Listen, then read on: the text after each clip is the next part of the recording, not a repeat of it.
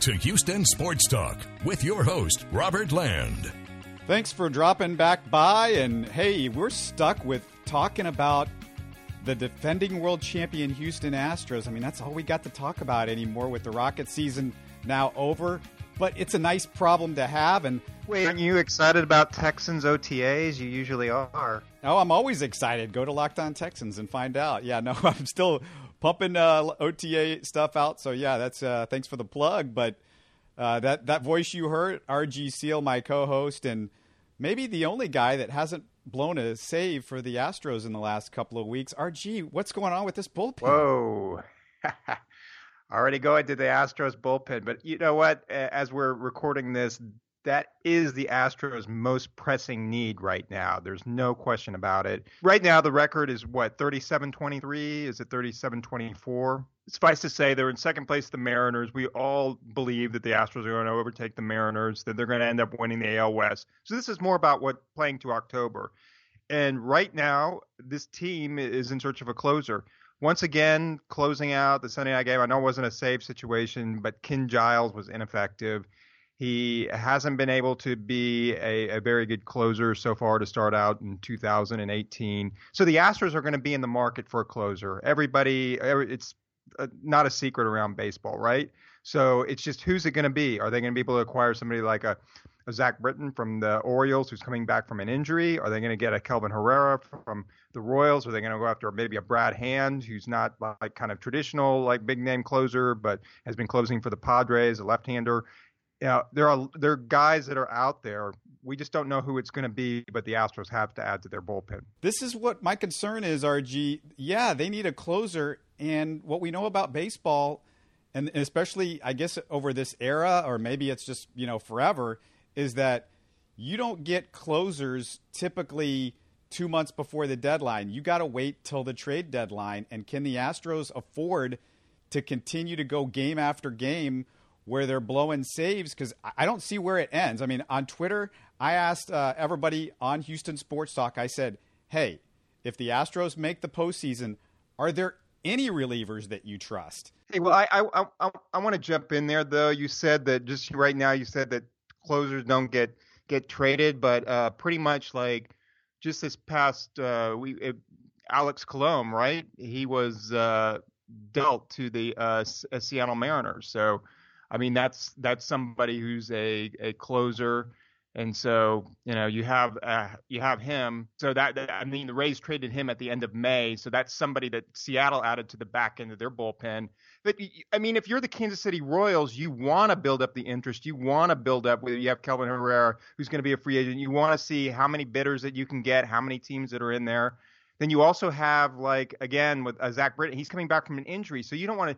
Even if the Astros were to trade for him now, he'd be down in the he'd be do, doing rehab in the minor league. He wouldn't be able to come in and be be there right now. So, but I mean, it would signal, it would say, okay, here's the closer the Astros have and I, am looking big picture. I mean, I, I know you're talking about the Seattle Mariners, and again, all the credit to the Mariners. They pr- really played well. I thought that they would fade after Robinson Cano's injury. Instead, they've gone in the opposite direction. They've been uh, simply sensational. But I mean, if we look at the Astros starting pitching, if we look at the talent on the Astros, we look kind of the disappointing start in a lot of ways that this team has had, and yet they're they're still 37 and 24, and they've just been playing the Red Sox and the Yankees, who are their biggest opponents. Okay, they're the the best teams in the American League. Those are the be, be the teams that they ultimately and Cleveland too, who they've been playing. Those are the teams that are probably going to have to go through the AL in order to be uh, win another pennant again this year. So I you know, big picture speaking, I, I, agree with you that the Astros need to address the bullpen. I mean, that's what they need to do. But let's not like also panic because they're a game or two out behind the San, Seattle Mariners right now, and that they're having some woes. It's still June. It's still, I, I still really feel confident about the Astros. It's just more what they have to do to prepare for October. They're not a perfect team. They have some holes. When can I panic? Because it seems like they can't close out a game. You're now one game behind Seattle. Your starters are giving you one great outing after another. But as we've said, you know, the history of baseball, that just doesn't go on and on. You don't get Cy Young out of every all five but, but guys. Let, but let's look who they've been, let's look who they've been losing to. I mean, last week it was the Cleveland Indians who won over 100 games last year. Who you said always play well against the Astros. And that was up in Cleveland. They they they blew a, a, save to the Yankees. Well, the Yankees are the best team in baseball. They have the best lineup in baseball. They're the most talented team in baseball. They just split two with the Red Sox, who have the best record in, in baseball. They they again they blew a game late against the Red Sox. I mean, they're they're not blowing it to you know uh, the Tampa Bay Rays here, at least right right now. They're not they're not doing it against the the Texas Rangers, although they haven't played the Rangers as well as they probably could have, uh, you know, this year. But still, I mean, they're they're losing to the best teams. I agree with you on the overall point. The bullpen needs to be better. Okay, we we all know that. We know the Astros need to get a closer. We know they need to improve their bullpen.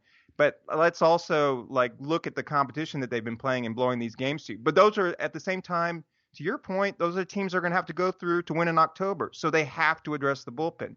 They have to get those bullpen arms.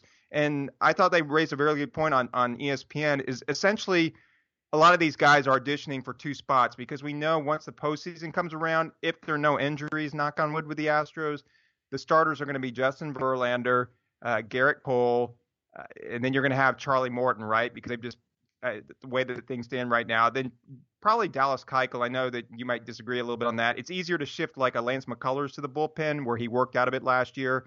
Then you might have a, a, Brad Peacock for swing innings, and then you go out and you get your closer, your Zach. Hold, hold up, hold up before you go through all of that because okay. you're you're getting into right what I was trying to say. I, I said on Twitter, if the Astros make the postseason, are there relievers you trust? Seventy three percent said no, and I'm talking about are the relievers that you trust. I put like that you trust. I didn't say that could close out a game. I said that you could trust. So we're talking about who do you trust coming out of the bull? You can't go through the postseason again. I mean, okay, fine and good. The Halley's Comet happened, and they, they got they got by with Brad Peacock and uh, you know Charlie Morton closing out some important games. Even Lance McCullers closing out some important games in the playoffs, and they got through it with the rest of their bullpen basically being a total and complete disaster. It, it was like some sort of explosion had happened, and they all stunk.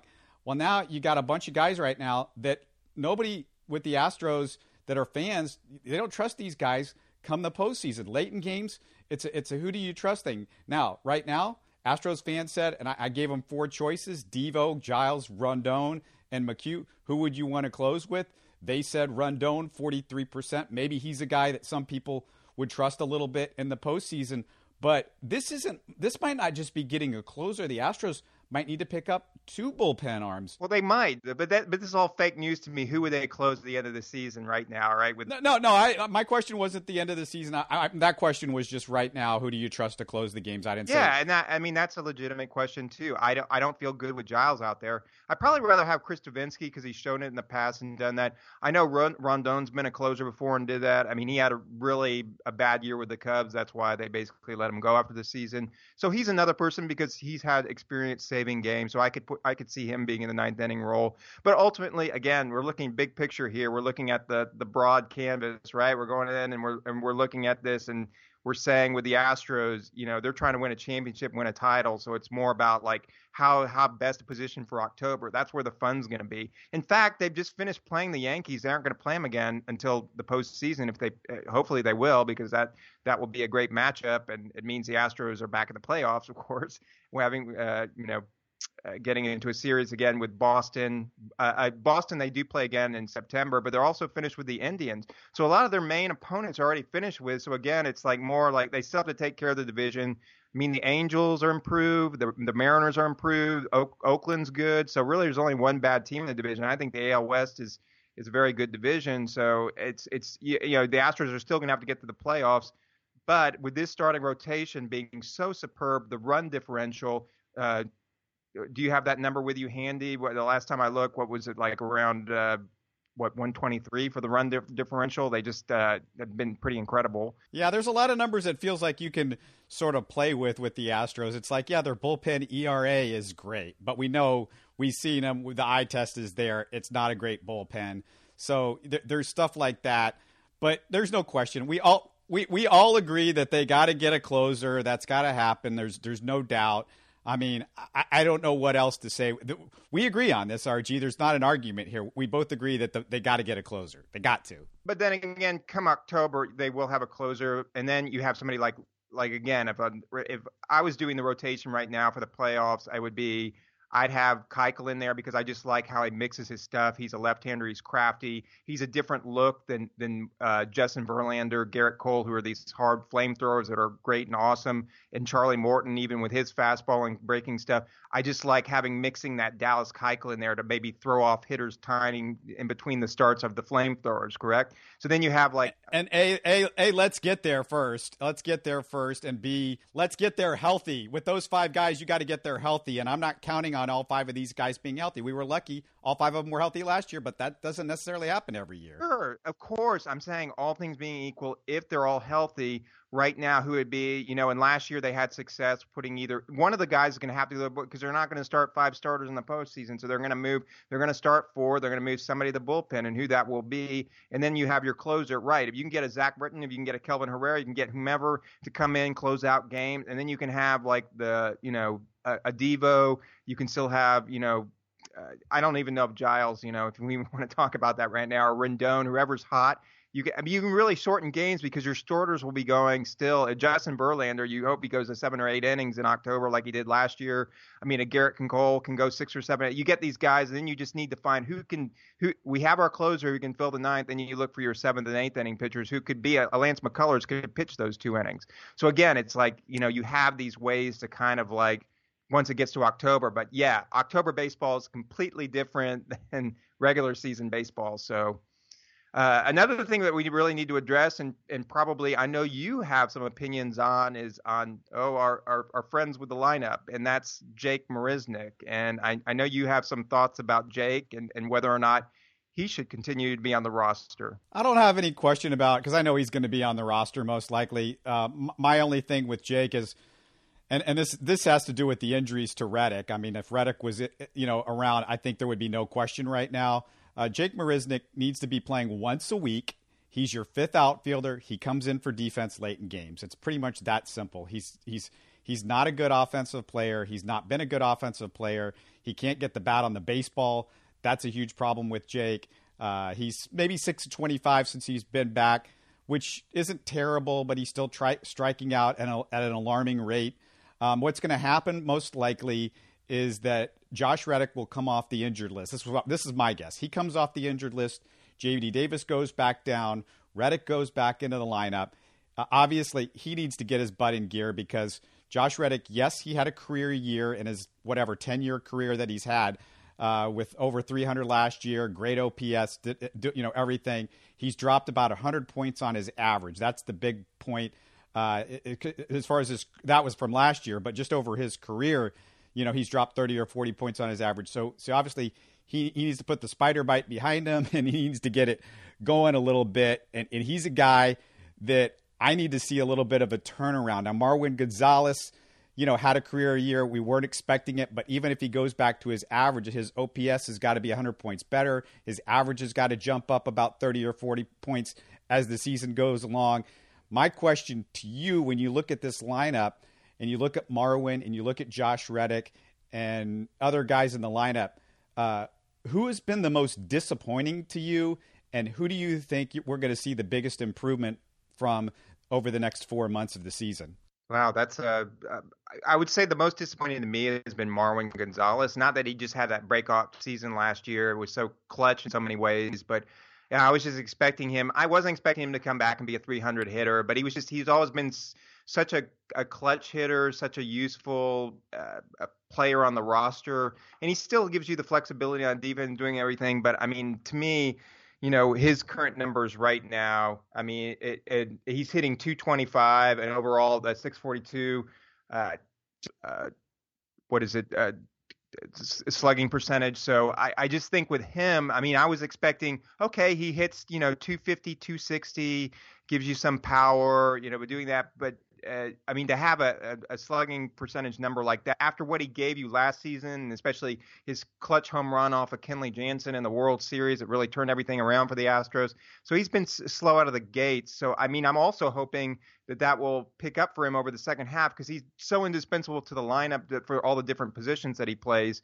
The others that you mentioned, I mean, I've been disappointed with Gattis. He's shown some, but he's hit over 300 of of late and he started to pick himself up, have some more power. Uh, like Josh Reddick's been on the disabled list, so he's had some injury problems. Uh, you know, it's been disappointing there too. So some of the other ones you've mentioned, and, and, and Jake Marisnick, I totally agree with what you said. He's a he's he's a guy to have if he's going to be on the roster. He's a guy that plays once a week. You know, he he pinch hits. He's a ninth inning defensive replacement. That's what he is. You know, he's he's not somebody that you want playing every single day of the week, which the Astros have to, had to do lately with the injuries to to Reddick and uh, Derek Fisher going down to AAA after you know also being on the DL. So it's just like he's had to play, and you really you only want him to play once a week just to get that spot duty and come in be you know a a pinch runner defensive replacement because, like you said, he's really struggled. And uh, he had a great year with home runs last year. Jake Marisnick did. What do you have? 18 home runs. He was he really showed the power, and so. Uh, he has that type of power, and maybe that's why the Astros still like to have him coming off the bench and doing that. But he's not making contact. He's just uh, ha- had a terrible a season to start so far. You you just want to be able to still have if he is going to be on the roster, if he's not sent down, uh, you don't want to you don't want to be playing him every single day. He's he's a backup. He's a fifth outfielder. Quietly, a guy that I think has been a, a little bit of a disappointment for me is Carlos Correa. He, he's batting in the 260s. Uh, he's striking out more than he was last year. And the thing about Carlos Correa that's really disappointed me is I, I want to see. I think Carlos Correa can be a consistent 300 hitter. He should be a 300 hitter. I agree with you on that. I think he's got that talent. And the, the thing that bothers me most about Correa is he looks at way too many good pitches early in count in counts. I, we've seen it throughout the history of baseball. Look, the, the best time to, to hit a pitch is usually the first pitch because hitters, you know, pitchers like to get in front. They like to get that first strike, especially this day and age where you know they know how important it is. They know guys like to move the count as, as far out as possible. So Correa has got to learn how to pick a pitch, you know, at the beginning, either the first or second pitch, and try to hit it because that a lot of times is where you're going to get the best pitch to hit. And he gets down 0-2, 1-2 and counts way, way too often. And you know what? Maybe he misses the bat whisperer because his his good buddy and a, a fellow Puerto Rican, Carlos Beltran, last year. Remember how close relationship that they had, and talking it over, and he got him to be more selective at the plate, and you know, work working pitches and examining him. I'm sure he's taking all of that in, but it still would be nice when you had that that fellow player that you could always go to, that veteran sage on the bench. But yeah, I mean, Carlos Correa, I still think over the course of the season, he's a great player. He's phenomenal.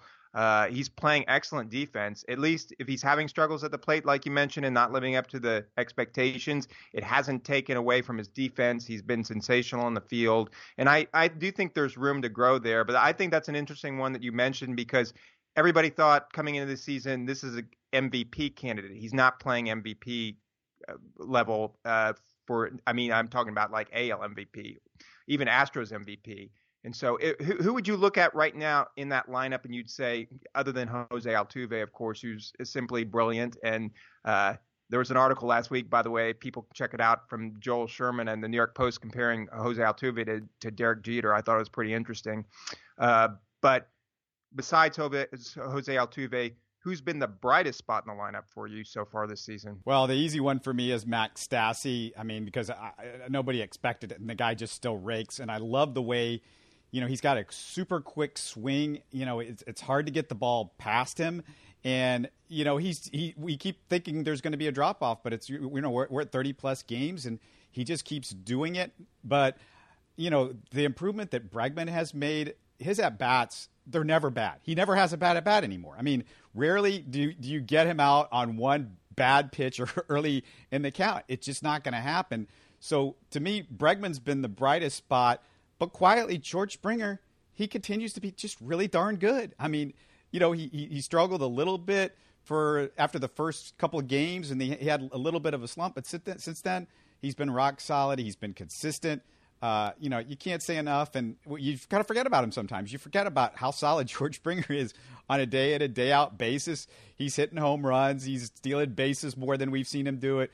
So, I mean, we can't forget about George, but obviously, I mean, I love what Bregman's doing. Max Stassi, it's a given.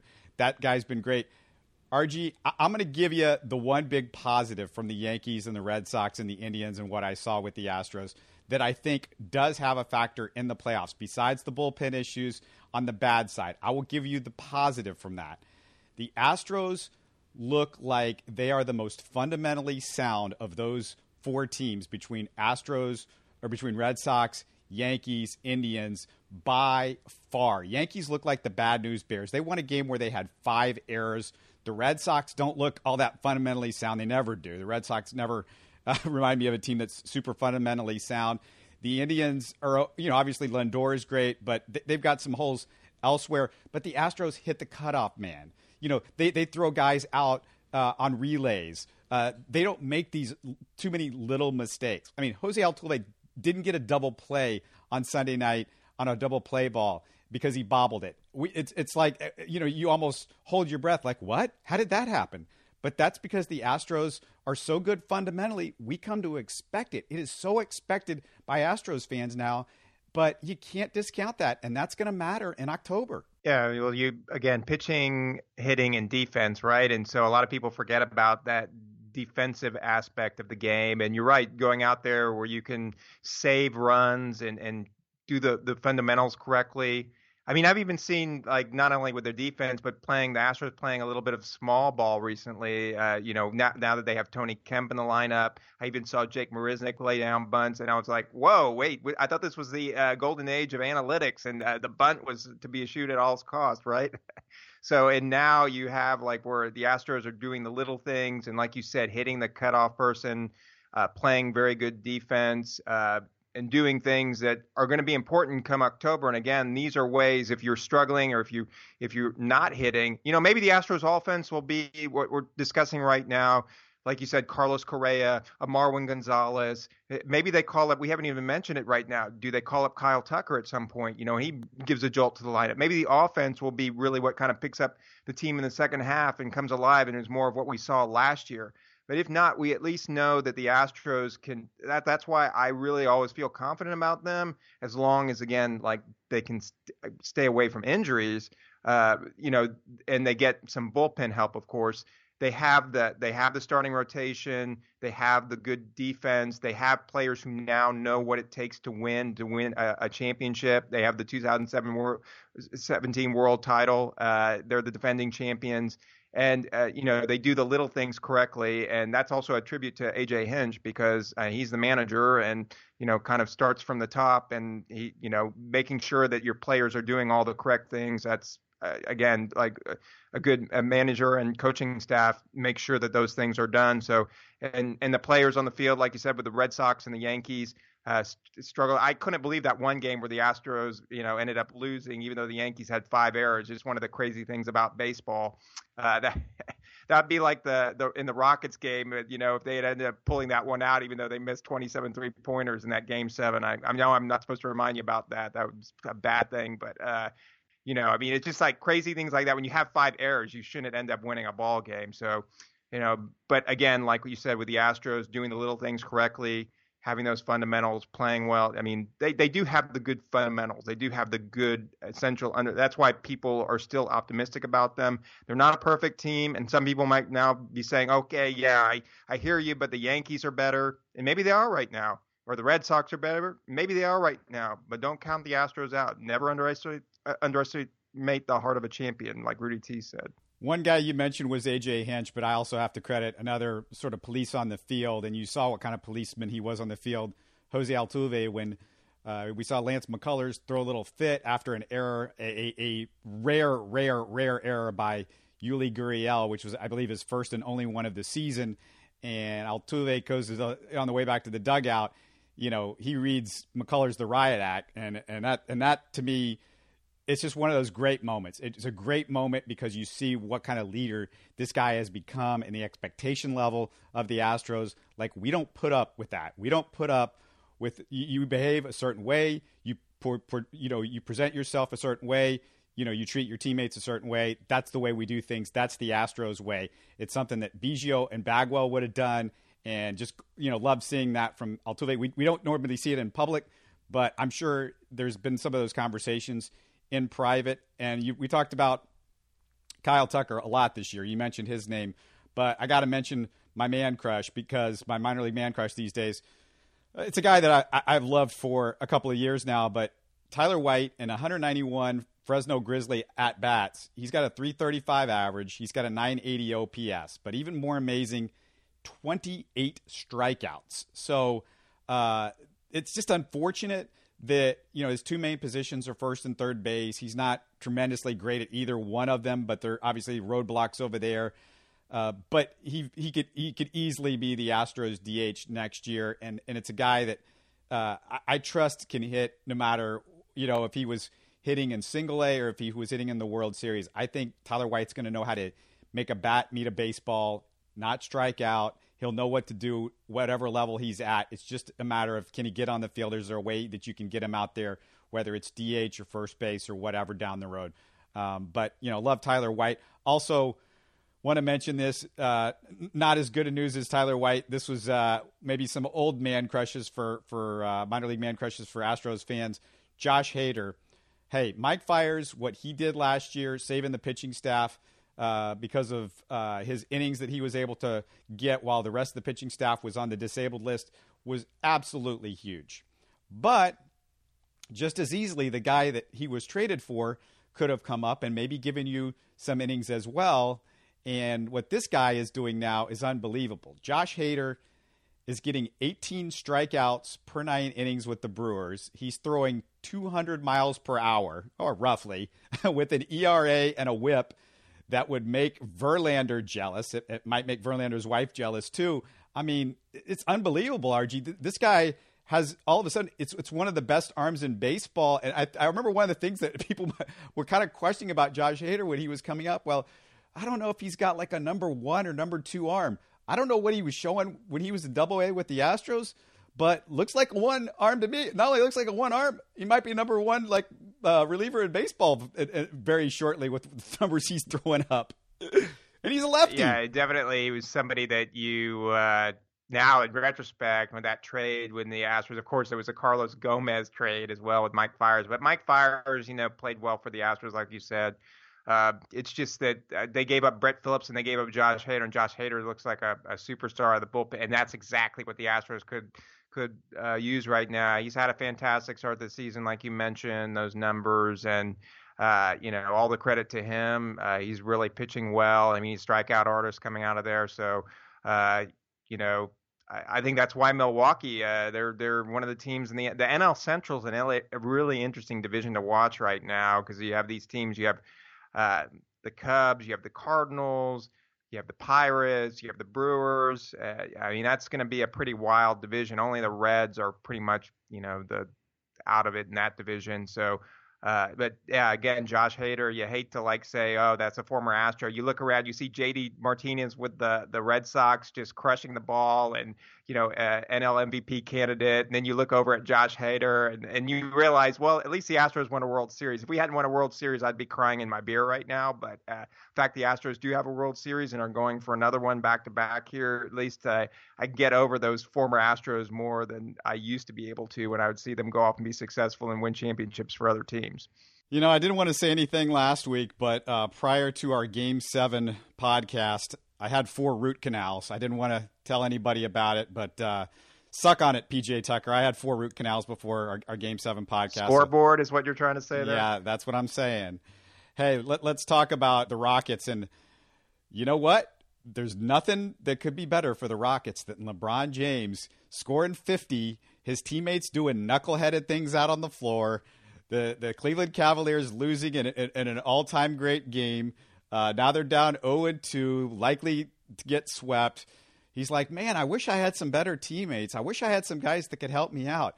Even elimination James Harden, even bad James, uh, sucky James Harden. I, I, would take a little James Harden right now to help me out. I would take I would take a little hamstring injured for for uh, two games in the playoffs or in the Western Conference Finals. Chris Paul that would have at least that guy would have at least helped me out for five games. it's it's good news for the Rockets, RG. Yeah, I mean we'll have to see uh, that first game of the NBA Finals. I mean I don't know what you again. Yeah, I mean LeBron. I I mean they had all those memes after it. There was with J.R. Smith because uh, I thought you'd make one of your uh, you know who who who why didn't J.R. shoot it and who shot J.R. You make some kind of joke with that because you're a big '80s fan. But anyway, uh, yeah, I mean the end of that game where J.R. Smith could just shoot the ball, okay, right? I mean he had. Uh, the opportunity there. And instead, he dribbles it back out and basically goes into overtime, and the Cavs end up losing. LeBron can't believe it, but he scores over 50 that game. It was truly incredible. They came back. The, the Cavs had their chance to win. And you know,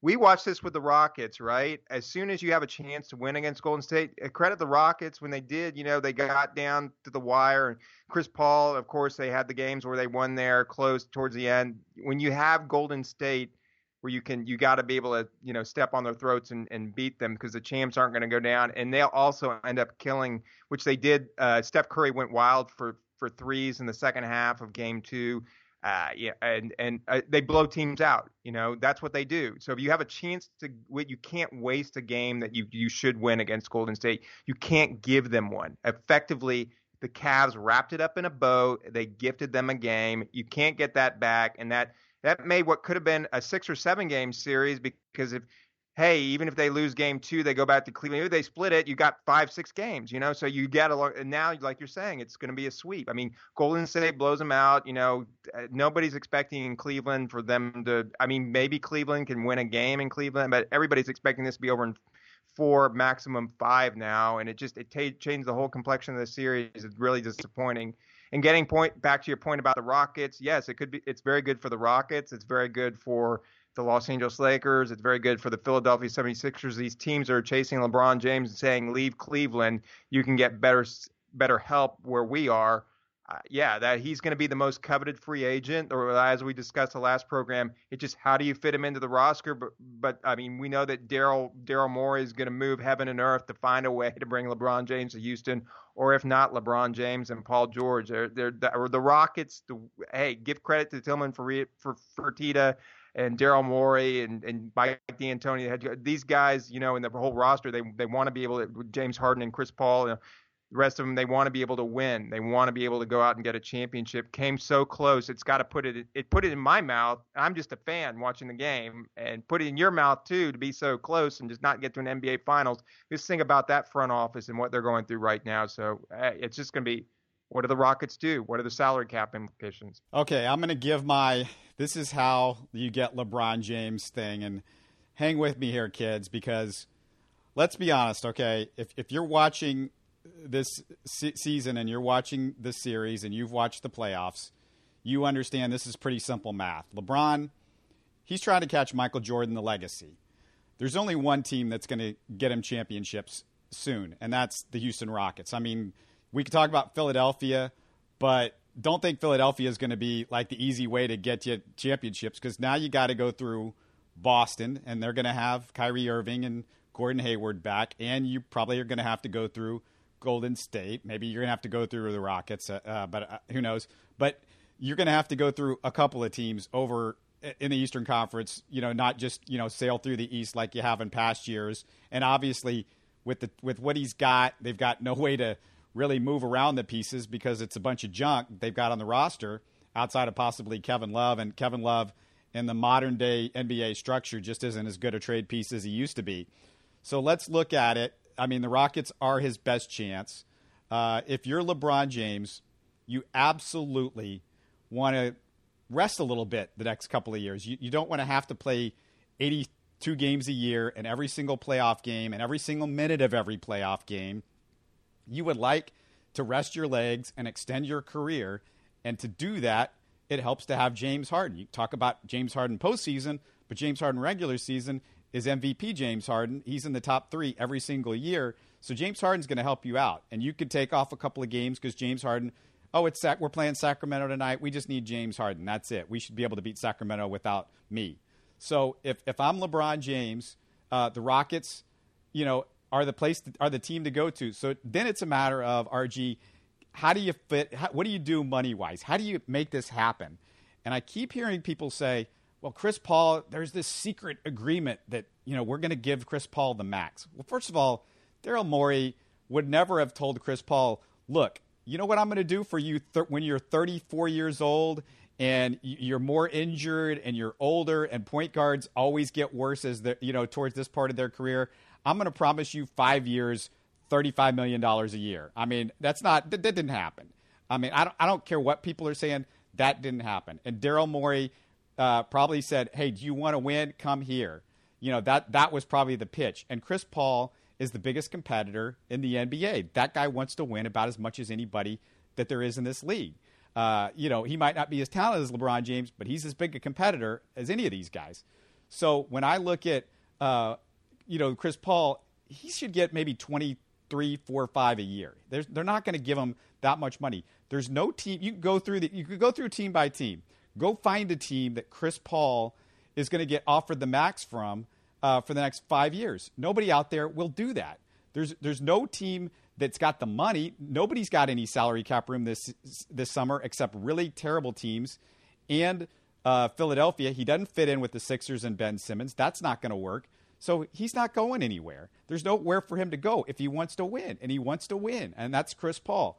So this idea that you're going to have to give him max money is a bunch of garbage. Ryan Anderson, I don't know how they get rid of him. I mean, Daryl's pulled a lot of wizardry, but nobody's got any cap space. Uh, it's such a bad contract. I don't know how you do it. The, the Rockets would have to give away a first round pick two years from now and then one five years from now because they've already given up this year's first round pick. So what they can do is they can stretch him, I believe. I think they stretch him, and you're paying him $8 million a year for the next few years. You're, you're doing the Matt Maloney thing with him, but it's a little bit more expensive. Um, so that's what you do with, with the Ryan Anderson deal. You can, you can not sign Capela uh, which kills you. But do you want Capela or you want LeBron James? I, will take LeBron James because I'm way closer to a championship with LeBron James. Can I jump in here because you've been talking for about five minutes and I got a few things to respond with it. I, and I disagree with you on certain things. So right there, would you just said Capela, because again, I the Rockets, if they're going to bring LeBron James in, they're going to have Chris Paul, James Harden, and Clint Capela. Okay, they're gonna. He's perfect. He's a post player. You need to have that defensive. LeBron's not going to want to come here and try to get some. You can't go out and find somebody of equal value to Clint Capela. You can't draft a rookie. You can't trade, you know, say, okay, we'll go do that and get like a Mo Bamba and expect him to come in and, and be the equivalent, you know, if they were to trade up in the draft or something and get him and, and put him in and try to win a championship. But I want to first start off with your whole premise about, oh, the Rockets are the best destination for LeBron. Not necessarily. Look, I think that they're one of the top destinations for LeBron because of the relationship with Chris Paul. They're great friends because the Rockets just almost got to the NBA Finals because he can come there, come to the Rockets, and uh, immediately, like you said, be surrounded by some great players. But uh, at, at, when you're talking about the Eastern Conference, you've got one opponent that you really need to beat. It's the Boston Celtics. Okay, so if he goes to Philadelphia, he automatically sh- shifts that there. I don't see look in the Western Conference, you always have really good teams that are over there. Like, look, even Utah this past season, uh, you know, was getting better. They're improving as a club. Minnesota improving as a club. Uh, you have. Uh, you know, teams like Portland. I mean, in the Eastern Conference, I mean, so even in your first and second rounds, you have to play tough teams. In the Eastern Conference, I mean, there's like he owns Toronto. Okay, so you maybe can say that, but they're never like Washington. I mean, tell me when they're really ever a legitimate uh, championship contender. You know, they really only have to. If LeBron goes to the Philadelphia 76ers, he only really has to worry about the Boston Celtics. But wait a second, is Washington? Are, are they any better or worse than Utah or Minnesota or Portland at, the, at this point? I mean, really, are they? But I'm saying that that's like but one of the Port- Portland got swept by New Orleans. I mean, uh, well, seriously. New Orleans. There's another good team with Anthony Davis over there. Look at like Oklahoma City with uh with uh, Russell Westbrook and all this sort of stuff. I mean, they, they're always these really good teams. The, the West is still from top to bottom. I'm talking about top to bottom the much better conference. So that means you got to get by a first round series, a second round series. While in the Eastern Conference, it's still kind of a pass in the first and second round. Okay, May, at least in the first round, you might have a tougher second round. Eh, hold, hold, on, hold on. The pass in the in the first and second round was Indiana, which took him seven games because Cleveland stinks. The pass in, in, in, the second round this year was Toronto because yeah they laid down and died. But if he played but somebody else, usually. But look over the years and even right now, would you look at the Western Conference and look at the teams that are over there, and then look at the Eastern Conference? Eastern has a conference has you know, and they have some up and coming players like with Milwaukee and stuff. Yeah, but it's still the Western Conference is better.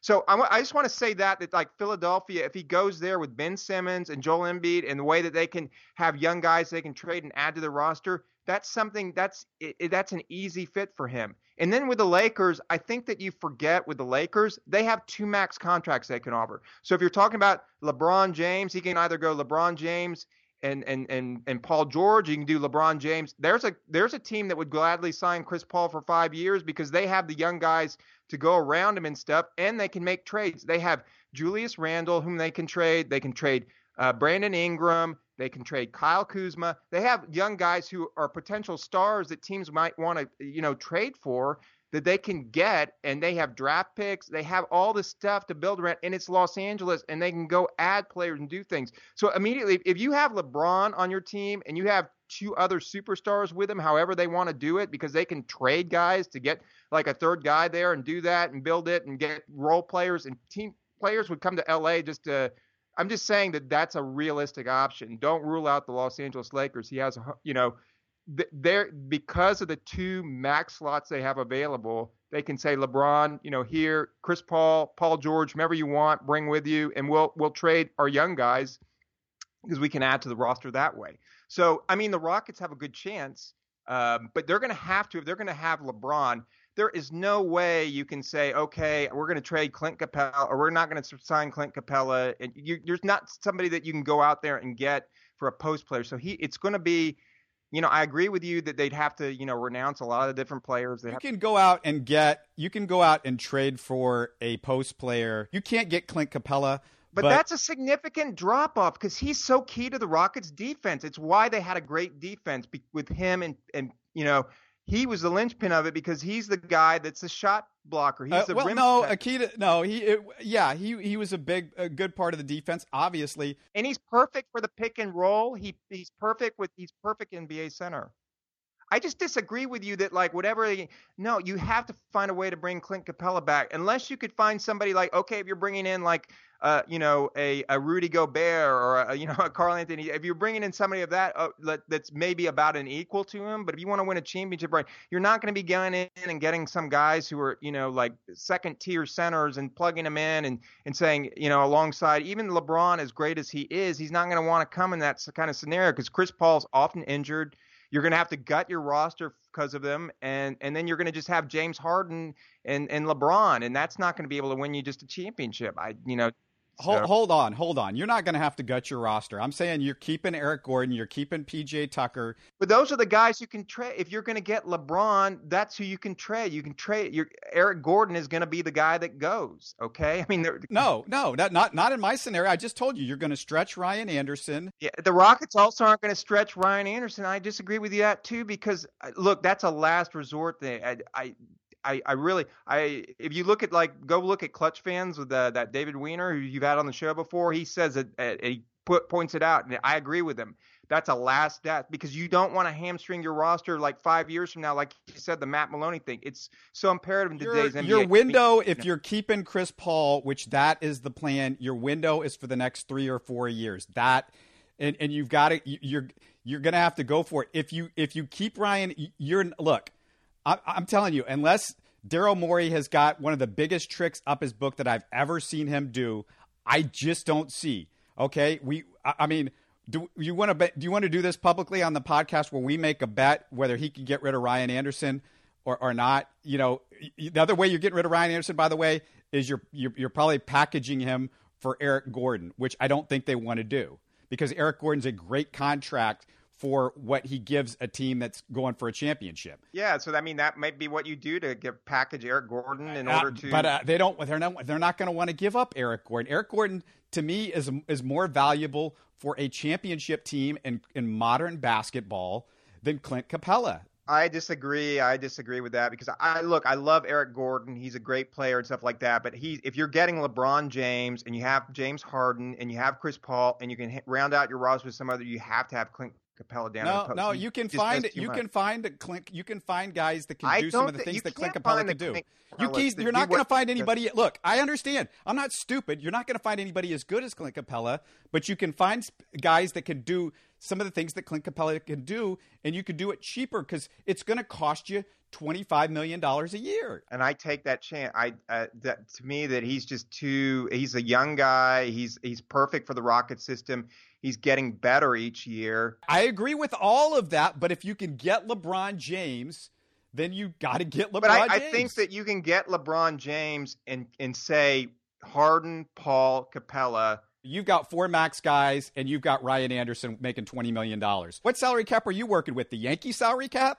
I'm talking about finding some way to, you know, I'm trying to trying to find some way there to unload the Ryan Anderson contract by trading him with Eric Gordon plus draft, you know, future draft picks. And that way, because that way you're just saying Eric Gordon's a great player, he's indispensable. You have, you know, you attach a, a couple of first rounders to it. That that type of deal where you that's where you're able to ship him off, and then you can sign, uh, have Capela, you can have LeBron, you can have Chris Paul, you know. So that's that's where you know, again that that that's what I'm talking about. Like being, and I hate giving up Eric Gordon. I'm not. I'm saying this is only if they sign LeBron. If not, then you bring back the whole team. You sign Ariza again. You sign Gordon. I mean, you had still have Gordon under contract, but you you you you re-sign Ariza. You re-sign Clint Capela. You just re-sign the whole team, and you look to add to that roster with other players to to deepen the roster so that you you know when you because inevitably you have to plan for Chris Chris Paul some kind of injury, right? And what we were talking about,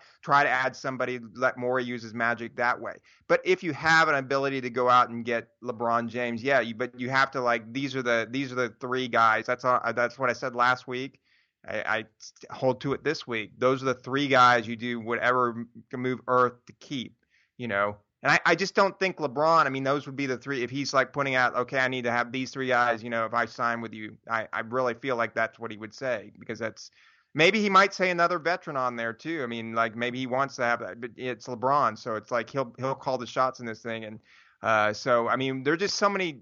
He, he first has to signal an interest. He first has to say, I'm coming. And then you might be able to even work out a deal with Cleveland. It's not out of the question they, it's going to be difficult because Cleveland might be upset with the fact that LeBron's leaving again and doing that, and trying to work a deal with them. But rather than letting him walk for nothing, they might be able to do a, some kind of sign and trade with him. So you can't rule out that possibility either. And and um, you know, so there there are just so many different things, so many moving pieces in this. The thing about a sign and trade is you got to give them a real piece. And with a with a team that's way over the cap, even if LeBron leaves, I think they're like way way over the cap. But let me ask you this. Let me just ask you this simple question before we, and and and, that, and that's all I've got on the subject. But my big question to you is, what team do you got to beat over the next three or four years? What's the team that you got to beat? Well, it's the Golden State Warriors, of course. Who is more valuable against the Golden State Warriors, Eric Gordon or Clint Capela?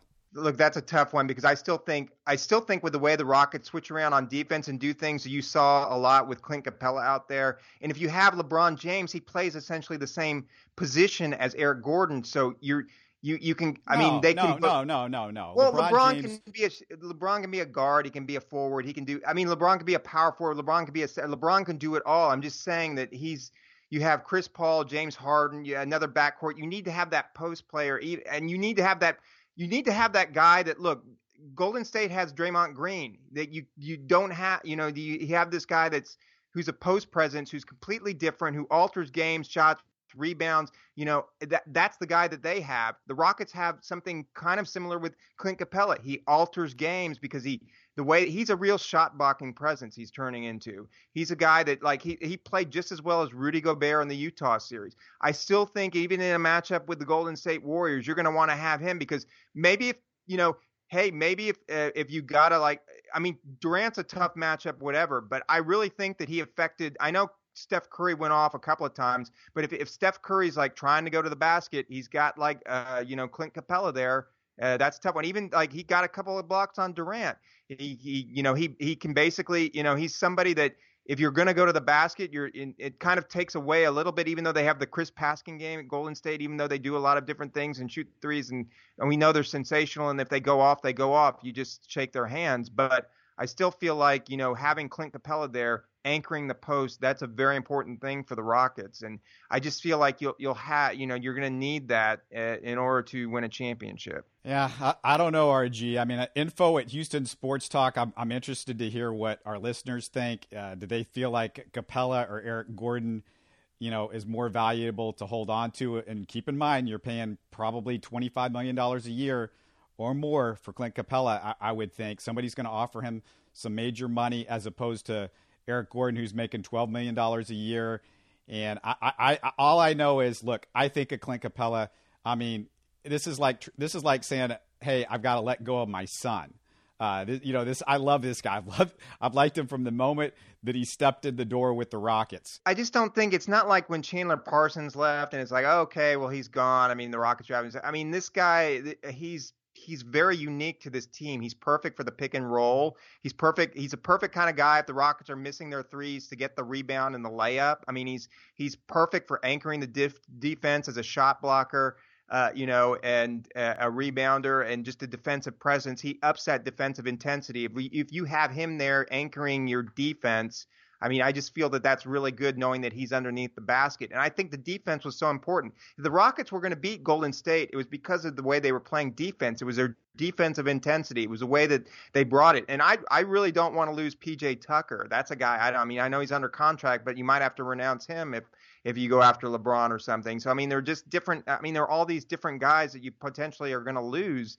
Uh, Ariza gives you great defensive tenacity. I mean, that's why I think the Rockets were so good this year in the playoffs and they got so far is because of their defense. It, because you know, offense can be we we saw it. They went 0 for 27 in Game Seven. I mean, they ended up losing that one, but offense is fickle. I mean, you just don't ever know, you know. And we know with playoff Harden, you just mentioned it. The, it's the beard in the playoffs. Is he going to appear? Is he not? It's like you know going to the carnival. What's going to happen?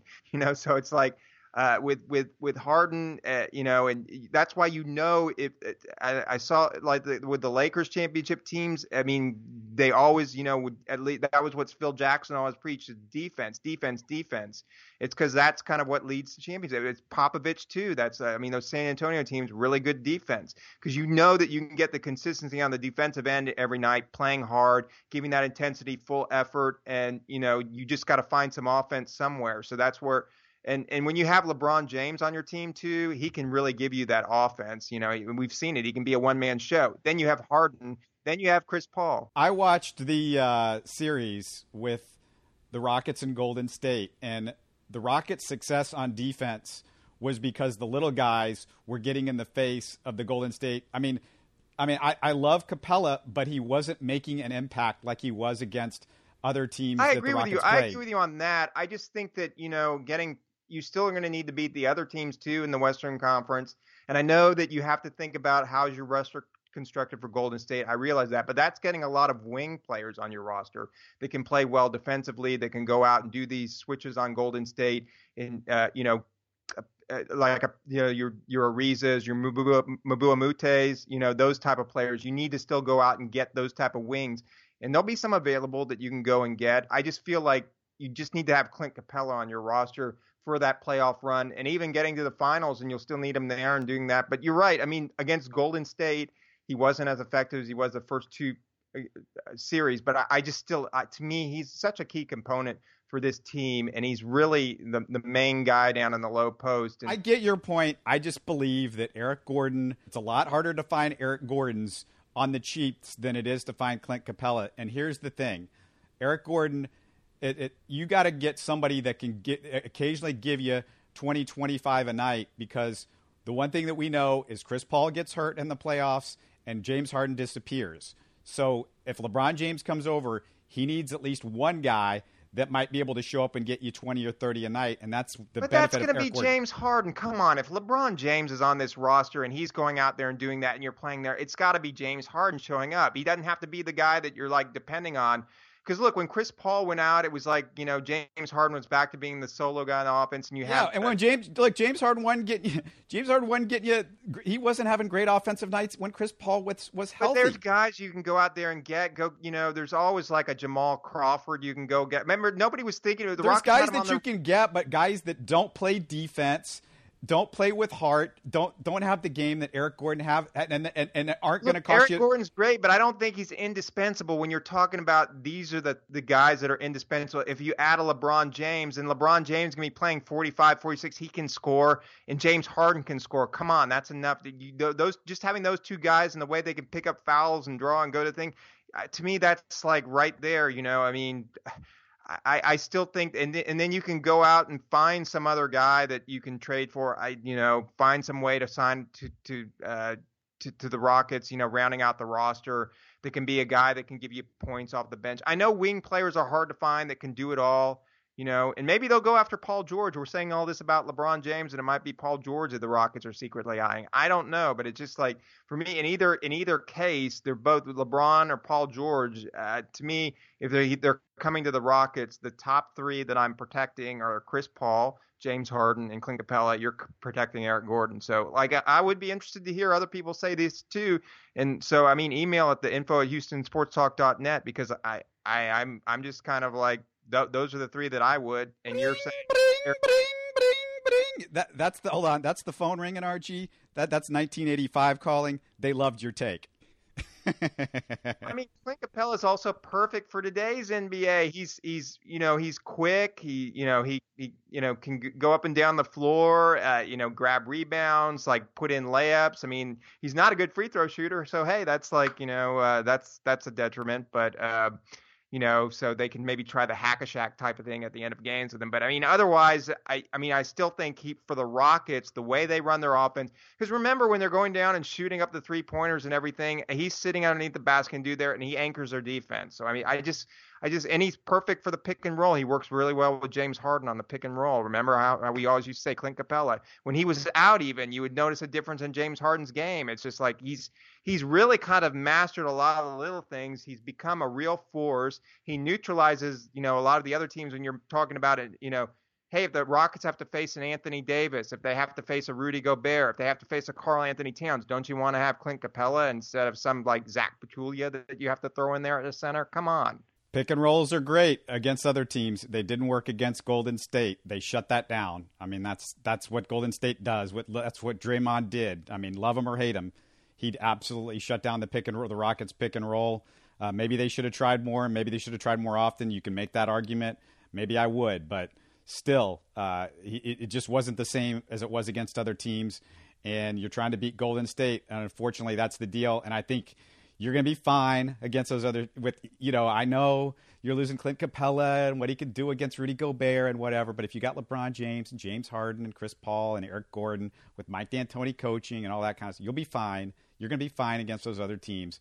But it, it, well, know, everybody said that. I mean, it was like when Mike D'Antoni had Amar'e Stoudemire, right, on his teams, the seven second or less with Steve Nash and all that. That's when their teams were at the best. And it's like you couldn't just like, oh, well, we'll leave, uh, we'll lose Amar'e Stoudemire. He goes to the Knicks and all that. They weren't the same team after that. They just weren't it's like sometimes you need to have you have to have kind of even for this fast pace up and they. They, they didn't add LeBron James. They added like ninety year old Shaq. That yeah, so when you add LeBron James too, he's also going to make things easier for Clint. He's going to make it easier for the whole team. You were like worried about like where are they going to get the extra offense? They got James Harden, the MVP, who's the best offensive player in the NBA. They got Chris Paul still, who's a great offensive player. So it's just like and they'll be able to round out with some other guys. I'm confident about that. That's why I'm just saying with LeBron, how you add him. I mean, it's just like what they don't have, what they won't have is like the defensive force, the shot block. The he offers unique things. He gives you a unique skill set. I want that skill set. So anyway, that's my rant. At HST Podcast, uh, go to our Facebook, whatever. Let us know. That's it for this one. We'll talk to you next week. Thanks again for listening, and if you're new to the show, subscribe to Houston Sports Talk on iTunes, Stitcher, or the TuneIn app. If you have an Android device, download our free Houston Sports Talk app. You can keep up with this show and my daily Locked On Texans podcast on Twitter and Facebook, or by going to HoustonSportsTalk.net or LockedOnTexans.com.